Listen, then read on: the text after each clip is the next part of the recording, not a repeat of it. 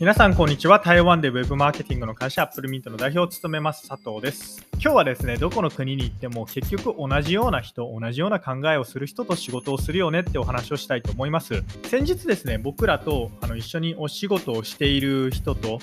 え打ち合わせがあってその方々が僕らの会社に来たんですけれどもその人たちが遅刻をしたんですね。で遅刻って台湾だとあるあるというかあの僕は絶対にしないというか、まあ、したとしても必ず連絡を入れたりとかっていうことをするんですけれども、まあ、台湾だとよくあります、えー、5分遅刻とか10分遅刻とかっていう話はよく聞きます。まあ、それ自体はですね、お国柄というか、うん、まあなんか南国の国特有なのかなって思っていいかなっていうふうに思うんですけれども、でも、あのはっきり言って僕がじゃあそうやって毎度遅刻をする人たちとお仕事をしたいかっていうとあの全然仕事したくないんですね。できるんなら仕事したくないです。でただ僕が未だにそういう人たちとお仕事をしているっていうことは僕のレベルがまだまだ足りないっていうことだなっていうふうに思ってるんであの一概にその人たちを批判したりとかあるいはお前らダメだよっていうふうには言えないんですけれども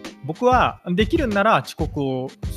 しない人たちとお仕事をしたいなっていうふうに思っています。これはどういうことかというと、例えば、あの、アメリカでもイタリアでも台湾でもタイでもどこでもいいんですけれども、遅刻をする人たちっていうのは当然います。けれども、時間っていう概念、時間、タイムイズマニーみたいな、時間はお金だっていう概念は、アメリカでもイタリアでも台湾でもタイでも、どこでもいいです。どの国でもいいんですけれども、一緒だと思うんですね。そうすると、アメリカで時間を大事にするような経営者の方々、あるいは忙しい人たちとお仕事をするってなったら、当然遅刻は NG なわけですし、イタリアとかスペインみたいな、なんかすごいね、シエスタとかって言って、お休みが2時間あって、皆さん遅刻なんて当たり前みたいな、そういうイメージがある国の方々でさえもですね、これが例えばイタリアのすっごい有名なブランド、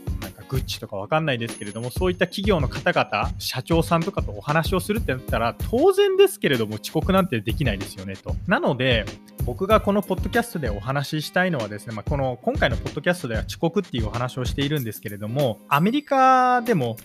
イタリアでもスペインでもタイでも本当どこでもいいんですけれども経営者あるいはま時間が大事って思うような人たちって結局時間の価値を理解している人たちとしか仕事をしないじゃないですか。プロはプロとしか仕事をしないっていうのと同じです。ので、別にそれに関しては、なんか国がどうだ、タイは、まあ、よく遅刻するからしょうがないとか、台湾はよく遅刻するからしょうがないとかではなくてですね、結局、自分さえ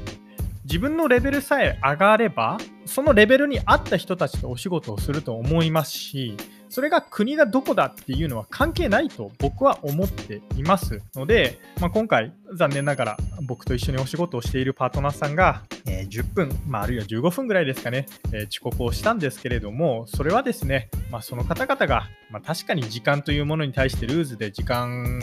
time is money みたいな概念がないとは思うんですけれどもそういった方々とお仕事をしている僕のレベルがそもそも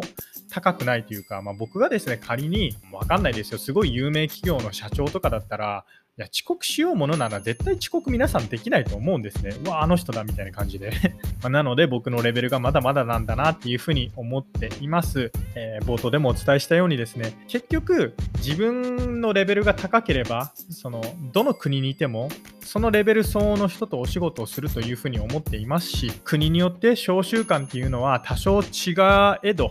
例えば時間みたいなどの国の人にとってもものすごく大切な概念は、えー、どの国に行っても変わらないし例えば時間みたいにどの国の人でも大事どんな国の経営者の人でも大事っていう、まあ、そういう概念に関してはあの国の商習慣とかそういうのは関係ないなっていうふうに思っています。最後ですね、えー、結論が出にくかったと思うんですけれども、以上、アップルミート代表佐藤からでした。えー、ちょっとダラダラなポッドキャストになってしまいましたが、えー、聞いていただきありがとうございます。それではまた。